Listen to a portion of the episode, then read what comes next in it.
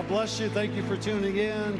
We appreciate uh, the worship. We appreciate those people who tune in each and every week for uh, what uh, God has in store for them. We love um, uh, our online viewers. We love those that are in the house, we know it's a different world now. You know, some people have tuned in from you know states away, thousands of miles away, and have continued to watch. And some people uh, have continued just to, to stay home. I had got a big hug from a friend this morning, the first service, who hadn't been here for almost two years only because of COVID, you know. So it just, he came up during worship, and man, it was just like, what's heaven going to be like? You know, when we haven't seen somebody or see somebody, and then you, you throw your arms around a mama or daddy, you throw your arms around a friend. It's just, I mean, it was just, it, my heart leaped just seeing this gentleman that I hadn't seen for almost two full years.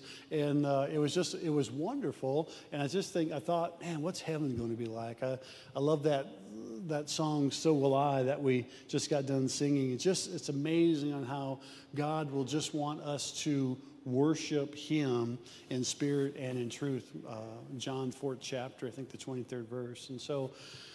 I, we're starting a series. It's a Christmas series, but I really like today's message. I, I, loved it when I worked on it this week. I loved it when I rehearsed it yesterday. I usually go out on Saturdays for a run, and then I rehearse the message just in my mind, and I just I just loved it. Uh, and uh, I love what God is doing. And so uh, I, I, took a class one time just on writing, and kind of it, it, it turned out to be an investigative journalism class, which I'm not investigative, nor am I a journalist but it talks about the uh, investigative journalism. You talk about the who, what, when, where, why type scenario on a certain of a story. And so we're going to look at the who this week, what and where next week, why on the 19th, and then when. Only it's not W H E N, it's W I N, because we all win in Christ Jesus. Amen about the when of who Jesus is and why Jesus came and what and where and what happened, and, and then again the when. So we're, we're going to investigate this over the next uh, four Sundays, counting today. And today's should kick us off really well, although we all know who Jesus is, all right? We'll have a couple doctrinal things that we'll, that we'll, we'll share with you. We'll have a couple principles that we can share with you, but I want you to uh, do it in the form of apologetics. Apologetics would be defending our faith. So, although everyone in this room, everyone watching online may know who Jesus is personally, I want to teach you who Jesus is in a way that you could apologize for it. Not apologetics as far as I'm going to apologize, but apologetics as far as, hey, defending the faith. And someone may say to you, well, I don't, you know, I don't believe the Bible. I don't read the Bible. How, how do we know the Bible's true? Well, it may be the same person that uh, retweets something that they saw on social media, and you've never met that person. You don't know if that person's video is even real or whatever, but yet you you resent that video a hundred times. That guy's got 400,000 followers, and yet you have no idea. So we all believe in something. I just choose to believe in Jesus. I choose to believe that the Word of God is real. In fact, I would stake my life on that the Word of God is real. I believe it that, that sincerely and that passionately. 40 different authors over 1,500 years wrote about the same principle that God loved us so much, He sent His Son to die for someone that we, that he, that we don't even know. Romans 5 8 says that God commendeth his love toward us and that while we were yet sinners, Christ died for us. Now think about that for a minute because he loves you. And that's what God is, is God is love and then God gives because he loves. So today we're going to investigate the who. Who is Jesus? And then again, if you know who Jesus is in a personal way, take notes. Maybe this will help you defending your faith with somebody. So let's go to Luke's gospel, the first chapter. Now we're going to read through there's a couple verses here that will change or that we that we've missed or minus out just for time's sake but i want you to, to know that uh, ahead of time because it, we're not removing any text because it's not applicable. We're just we're just using it for time's sake. So in the sixth month the angel gabriel was sent from god to the city of galilee named nazareth to a virgin betrothed to a man whose name was Joseph of the house of David, and the virgin's name was Mary. And he came to her and said, Greetings, O favored one, the Lord is with you. And the angel said to her, Do not be afraid, Mary, for you have found favor with God. And behold, you will conceive in your womb and bear a son, and you shall call his name Jesus. And Mary said to the angel, How will this be since I am a virgin? And the angels answered her and said, The Holy Spirit will come upon you, and the power of the Most High will overshadow you. Therefore, the child to be born will be called Holy, the Son of God. His name, Jesus, Emmanuel, God with us. Let's pray. Father, we thank you, Lord, for your word. We thank you, Lord, for uh, what you did and what we honor at Christmas time by sending your Son. Now, open our hearts, Lord, today uh, whether we're all believers or we have some that maybe are still investigating truth, we pray that our hearts would be open, our minds would be clear to hear what you have to say for us today. In Jesus' name we pray. And the church said, Amen. Praise God. And so, in studying and preparing uh, for this message and the who, what, when, where, why type scenario, I wanted to just pull out of Scripture. I prayed, uh, sought God just in my prayer time. Lord, what, what are some things? We know Jesus is a lot of things. We know he's, he's everything, He's all encompassing. But I wanted to pull out four things that would maybe be meat to us today that would say, all right, here's, here's some things that we could share with other people. So the first one is the Word was made flesh. This is the first thing that Jesus is to us. Like, who is Jesus? Well, He's the Word, and the Word was made flesh. Let's go to John, the first chapter. We'll read the first four verses, and then we'll read uh, verse number uh, 14. And that is really small. Jason, if we could find someone to make those words bigger on the confidence monitors, that would be great. I can't hardly even see that. In the beginning was the Word, and the Word was with God, and the Word was God. He was in the beginning with God. All things are made throughout him, through him, and without him was not anything made that was made. In him was life, and the life was the light of men. And the Word became flesh and dwelt among us, and we have seen his glory. Glory is of the only Son of the Father, full of grace and truth. So we see the scripture, 1 through 4, John 1, if you're taking notes, and then verse 14, same chapter. All right, we see that the Word was made flesh. There was the Word, he was in heaven, he was part of the Godhead, the Trinity, God the Father, Son, Holy Spirit, and then the world needed a Redeemer, there needed salvation. So God made a plan, even before time, should man fall the word's going to become flesh. Why has the word become flesh? So that we can know, he can know what we walk through on a daily basis. Jesus got tired. Jesus had emotions. Jesus had to uh, go to bed. He had to get up. He had a job. He was a carpenter. He was, he was the carpenter's son. He, he, he prepared for ministry. He did all these things that we do day in and day out. He understands right where you're at. He became flesh. But there's four takeaways from this scripture that you want to maybe take with you. The first one is that he became. It's important that we become, okay? It's important that we become believers, Christ followers. It's become that we, we become, uh, it's important that we become responsible citizens. Uh, we become uh, good husbands or wives or moms or dads. I told our daughter Jessica we need to give her a church van. She picked up seven kids today for church. I mean, you do that, we'll get you a church van. Just, go, or we'll get you a Tahoe or something, or we'll at least, you know, pray for you while you make your Tahoe payment. I, I don't know, but we need to be, see a lot of people want to be. I want to be rich. I want to be successful. I want to i want to be educated. I want to be a, i want to be a business person. We want to be but we don't want to become. We don't want to take the steps necessary for becoming we don't want to see, we want to be a lot of things, but we want to become. We, we want to have, but we don't want to do.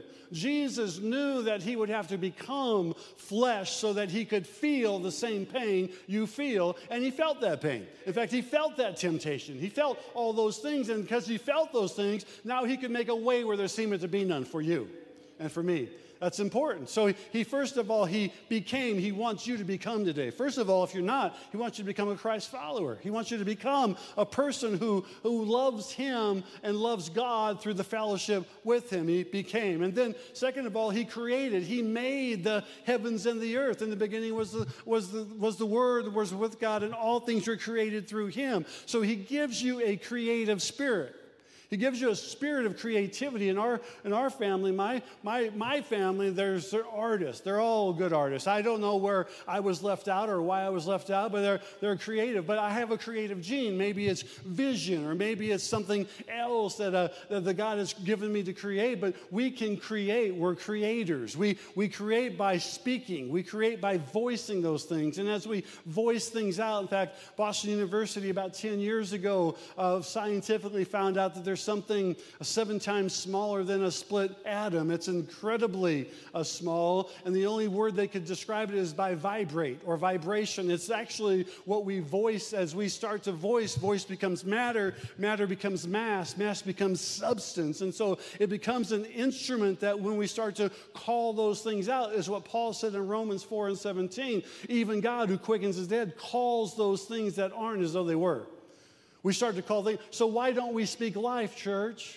Why don't we start to call out life? Why are we always speaking death? Well, it's not going to work out. This guy's an idiot. That guy's this and this guy, and all those things. When we can start to say, okay, wait a second, even if I don't have anything good to say, I can ask God to rain from heaven, who already loves us the way we are, and speak life into every person.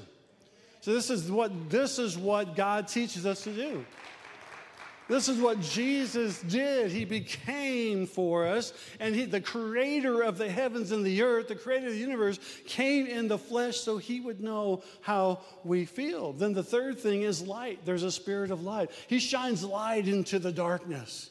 He shines light into dark places. And so that could be a couple uh, d- dual scenario, if you will. One is if there's dark places in my life, He can shine light on my flaws and failures so that I can get them right with the Lord. So that I can say, okay, God, yeah, you're right. I need to work on this thing. Janie says, I have a, I have a driving problem. I drive fine. It's everybody else that's messed up.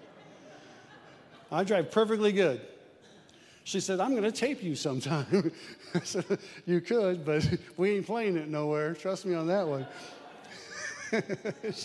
you need counseling. I don't need counseling. They need driving, whatever, driver's ed, whatever you call that. The, the light only stays green for so long in Hickory, and then the red light is five times longer than the green light.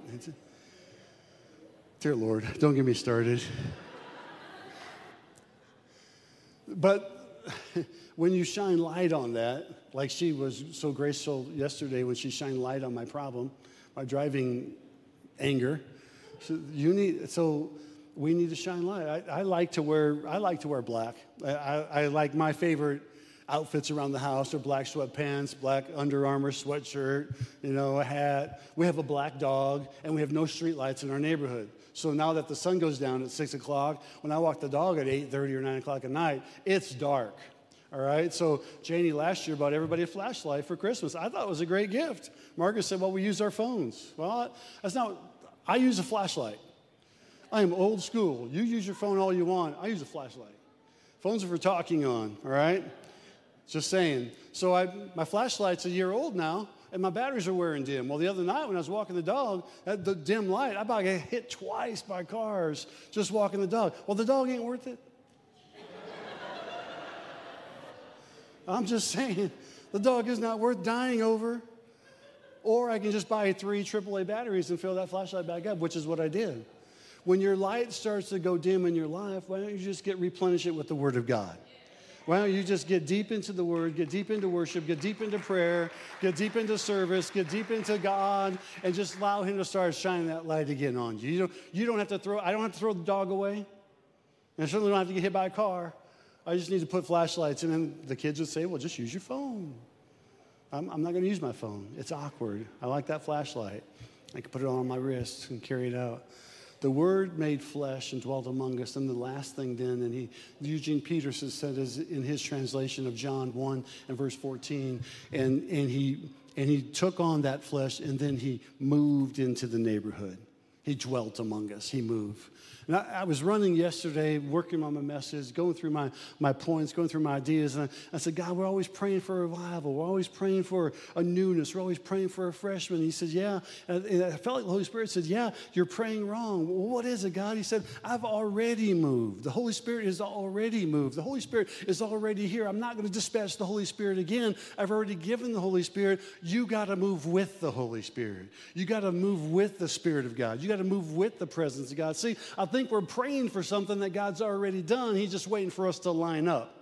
So, church, where we understand we have to become and we can create and then we have to shine our light, but we have to move when the Spirit moves. We have to move when the Holy Spirit allows us to move. And we're praying for revival. We're praying for a move of God. We're praying for the fourth generation, that fourth time revival. And God's saying, All right, good prayer, but I've already moved. I'm not going to move again or anymore. You just jump on board and move with me. So, when we walk in obedience, in fact, the scripture says, the old prophet of old said, Judgment comes to the house of the Lord first. When we get our act together and get it right, then the world looks at it and says, wait a second, God is moving.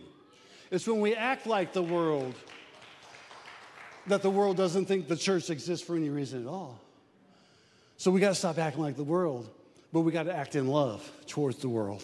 And when we do that, then that word that became flesh starts to work through us. Number two, he's the only begotten son. So he's the word became flesh, but he is also the only begotten son. Let's read out of the scriptures in, in John again. For God so loved the world that he gave his only, and King James says, which is right, his only begotten Son, that whoever believes on him should not perish but have everlasting or eternal life. I, this is the ESV version, I read out of it most times and not, but I do not like the fact that they left out the word begotten. That's critical to doctrine by the way. It's begotten means you came from the Father, okay? You weren't created, you already were, you just came from. This gives us the, the transform of fully human and fully God. So if he was created, he wouldn't be fully God all right? But he's begotten of the Father. Now, there's a couple things I want to touch on here, and we have a large uh, Catholic contingency that watches, and we love Mary. Everybody loves Mary. I love Mary, amen? Thank God for Mary. She was highly favored. We read that in our text. She was blessed among women, but she was not born with, without original sin. She sinned like everybody else. Are you with me? Uh, and I'll explain why in a second. Paul said, All have sinned and fall short of the glory of God. Now, if Jesus was created, he, she, he would have been born with Mary's sin. But since he was begotten and the bloodline scientifically comes through the Father, that, her, that the bloodline of Jesus came through the Father, and he just used Mary's tomb.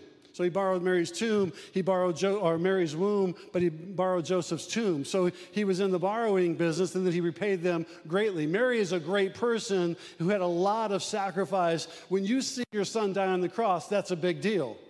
Mary, Mary should be valued for everything that she did, but if Mary would have said no, God would have used somebody else.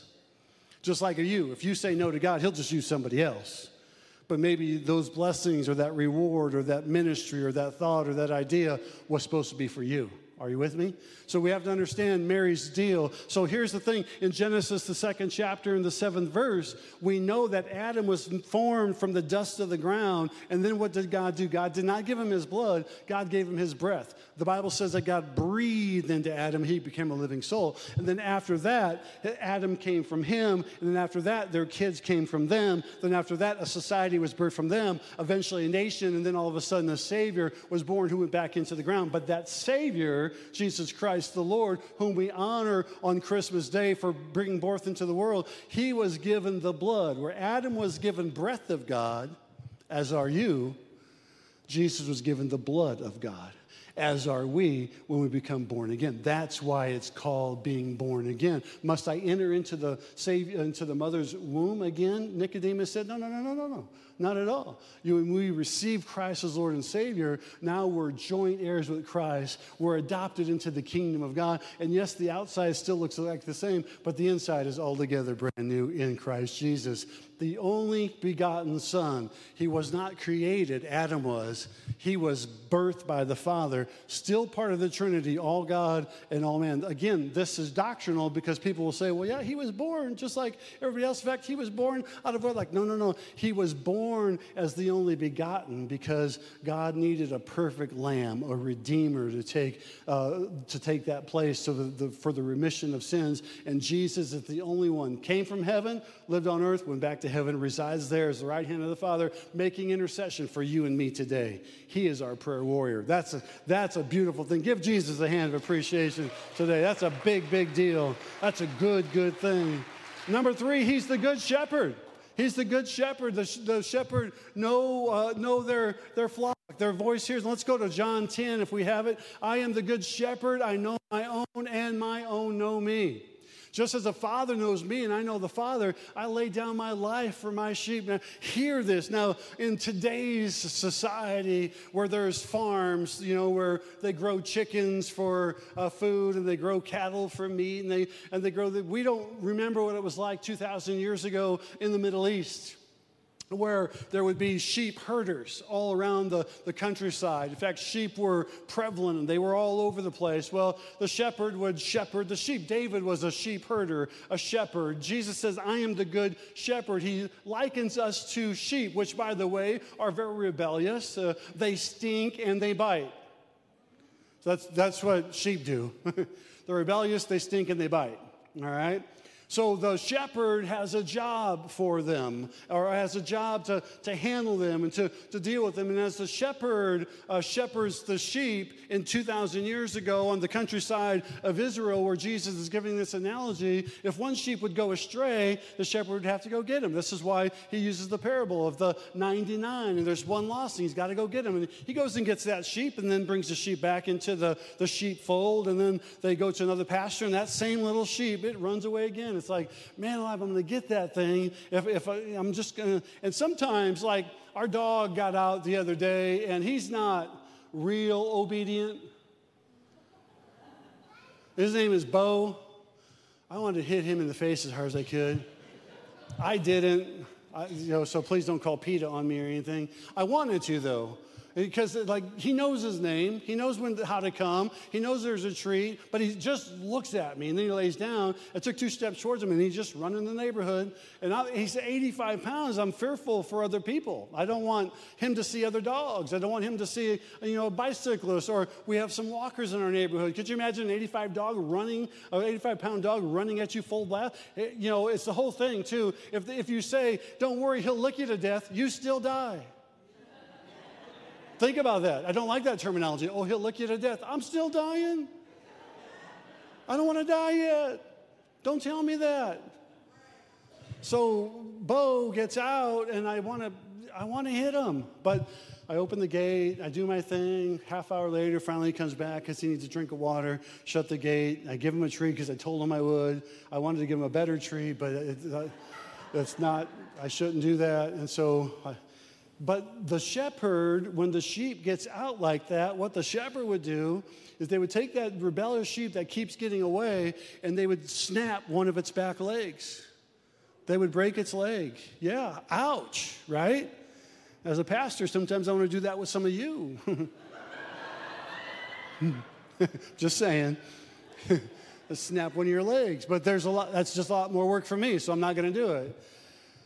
So the shepherd, and you've seen the picture, maybe you've even seen the model of the sheep on the shepherd's shoulder. So the, it creates more work for the shepherd. He breaks the leg of the sheep, and then he's got to pick that sheep up. He's got to take that sheep from pasture to pasture to pasture for the next six or eight weeks until that sheep's leg gets healed. And not only that, he breaks a back leg, not a front leg, because they balance on the front leg so that they can eat all the grass. And so while the sheep is pasteurizing, eating, he stands next to that sheep so the sheep can lean against him while he's eating the, the grass and while he's pasteurizing. And then he picks the sheep up, and another day or whatever, they go to another pasture, and the other hundred of sheep or 200 sheep or 50 sheep, they follow suit. Well, what happens while he's, that leg is mending, the sheep that has been rebellious gets to know the master, the, the good shepherd's voice and it gets to know the good shepherd's smell. It gets to know that the good shepherd didn't mean harm,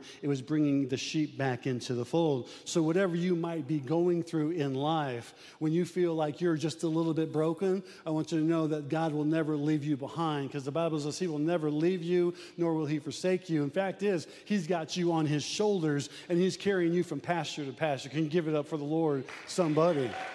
That's how good our God is. In fact, we then lean on Him. We feel like we're broken and we're in despair. And yet, we used to sing a song back in the old hymnal, page 251, leaning on the everlasting arms. I'm leaning on Jesus. I'm leaning on Jesus. I'm leaning on the everlasting arm. Why are we leaning? Because that sheep with the broken leg, although he can eat, he needs, he needs a little balance in his life. And you know that Jesus is here to bring balance in your life. He's here to build you up, to hold you up, to stick, to keep you up. And even though we feel broken or we feel maybe left behind or discouraged or maybe we feel just a little bit downtrodden, I just, Lord, why are you doing this to me? He's carrying you and letting you lean on Him every step of the way so that we can hear His voice and know that He's a good, good Father and a good, good shepherd. That's the Father that we serve. That's the good shepherd that we have. He's a good shepherd. And yes, sometimes we feel like maybe one of our legs are broken or one of our limbs are just, or maybe we're going to lose our mind or something's happening. I don't understand. I want you to know that Jesus cares. And he's letting you or allowing you or maybe even causing you to go through something because he just wants to bring you back into the fold. And once he brings you back in the fold, just like that little sheep, and the historians will tell us those sheep will never ever run away ever again because they know the smell of that good shepherd. They know the voice of that good shepherd. This is what Jesus is talking about in John, the 10th chapter. My sheep know my voice. They know that I would lay my life down to them. He, your leg's not broken because God hates you. Your leg might be broken because God loves you and because He's willing to carry you every step of the way. Can you say amen? Number four, last but not least, He brings salvation to the world. We know this is the reason for Christmas, not the presents, not getting what you want, not giving what you want, not all the holiday parties. All that stuff is good. Listen, listen it brings joy to the world. We need that. And then, oh, December is also one of the most depressed months because not everybody has people to celebrate with, or maybe somebody did lose a loved one and it's their first Christmas through and it's painful and it's hurtful. But we know that Jesus came to bring joy to the world. We know He's the Savior of the world, and you will see those people again and he'll give you peace during that time. So let's read 1 Timothy for a minute.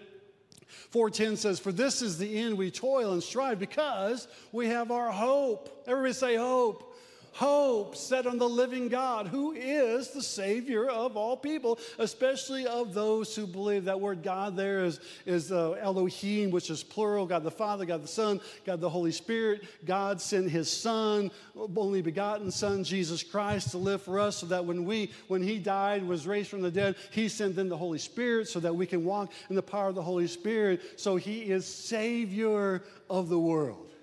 Important to know. Really, really important to know because, you know, uh, Krishna is not the Savior of the world. Buddha is not the Savior of the world. Nobody else is the Savior of the world but Jesus Christ alone. Jesus said, I am the way, the truth, and the life. I'm the only way, the only truth, the only life. I am the only way back to the Father. But if you've seen me, you've seen the Father. If you've seen Jesus, you've seen the Father. He also said to Thomas, Blessed are you, Thomas, for having seen and believed, but more blessed are those at Grace Church and around the world who believe and have never seen. But someday, church, you will see the goodness of the Father. Your faith will become sight, and you'll be like, oh my, I never thought Paul said that momentary trial was worked out for my good. I, it was all worth it. That suffering, that pain, that persecution, it was all worth it because I now see the glory of the risen Son and Savior Jesus Christ. He came so that you can have life and that more abundantly. He came that you could live in joy. He came that you could walk in freedom. He came that you could throw away the bondage and the baggage and you could, your hope could be in Christ Jesus. I don't know if the worship team's up here. Can worship team come back? There's a doctor of theology named Dr. S.M. Lockridge, and he wrote a powerful statement. We've played it here before. It's, it's really cool and it's really good, and, and I want to read it to you. Uh, I won't do as, as good as him, but for whatever reason, the Lord laid it on my heart that we would just go ahead and read it this morning. But it says, Do you know him? Do you know who my king is? And I want you to know because we're talking about the who. Who is Jesus? Who, who is he? Well, he's the King of kings and the Lord of all glory. He is the bright morning star and the lily of the valley. He is the master and savior and king. But S.M. Lockwood says this He is purely powerful, He is impartially merciful. That's my king. I wonder, do you know him? He is the king of Israel, He's the king of righteousness. That's my king. And He's the Lord of lords. He's endurably strong, He's entirely sincere, He's eternally steadfast. He's morally graceful, He's purely powerful, and He's impartially merciful. Do you know him? He's the greatest phenomenon that's ever crossed the nation of this world. He's God's Son. He's a sinner's Savior. He's a centerpiece of salvation. Jesus, that's my King. I wonder, do you know him? He's the King of Israel. He's the King of heaven. That's my King. He's the Lord of Lords, and He's the only one qualified to be the all sufficient Savior. He supplies strength for the weak. He's available for the culprit and the pride. He sympathizes and He saves. He strengthens and He sustains. He guards and He guides. He heals the sick. He cleanses the leopard. He forgives sinners. He discharges debtors. Jesus, that's our King. I wonder, do you know Him? He's a King of glory. He's the King of kings. That's my King. He's the Lord of lords. I wish I could describe Him to you. He's indescribable. He's incomprehensible. He's invisible. He's irresistible. You can't get Him out of your mind. You can't get Him off your hands. You can't not leave Him and you can't not live without Him. The Pharisees couldn't stand Him and they found out they couldn't stop Him. Herod couldn't kill Him. Death couldn't have Him in the grave. It couldn't hold Him. Hey, that's my King. King Jesus is His name. Would you stand to your feet and give the Lord a shout of praise? He is the Lord of lords and the King of kings. He is the Savior of the whole earth. That's our Jesus. That's our King. And He loves you today. He's proud of you. He came so that you could become. He came so that you could become the person, the child of God that He wants you to be. Close your eyes for just a moment. Nobody looking around. If you're here today, if you're watching online and you don't know who Jesus is in an intimate way, or you've heard about Him, maybe you've even read about Him, but you've never really accepted Him, I want you to accept Him today. I want you just to know that He is your best friend. And there's so many more things than just four that we pulled out. He is the Alpha and the Omega, the beginning and the end, the first and the last. He is the mighty rose of Sharon. So I ask you today, if you want to grow or know your Jesus, raise your hand. Just right up. If you're watching online, just raise your heart and say, Yeah, Pastor, I'm good. I want to go. So I want to pray right now with those raising their hands here in house and online. Father, we ask today, whether those people who want to know who Jesus is in an intimate way, you'd fill that void in their life. You'd forgive them of their sins. You help them walk in righteousness, oh God, whether they would know the King of Kings came for them. And those that might be are fighting depression or anxiety this holiday season, let them know that Jesus came to give them peace and gave them joy and give them love. Father, we thank you, Lord, today that we can honor you and your goodness. In Jesus' name we pray. Amen. Let's worship one more time. God bless you.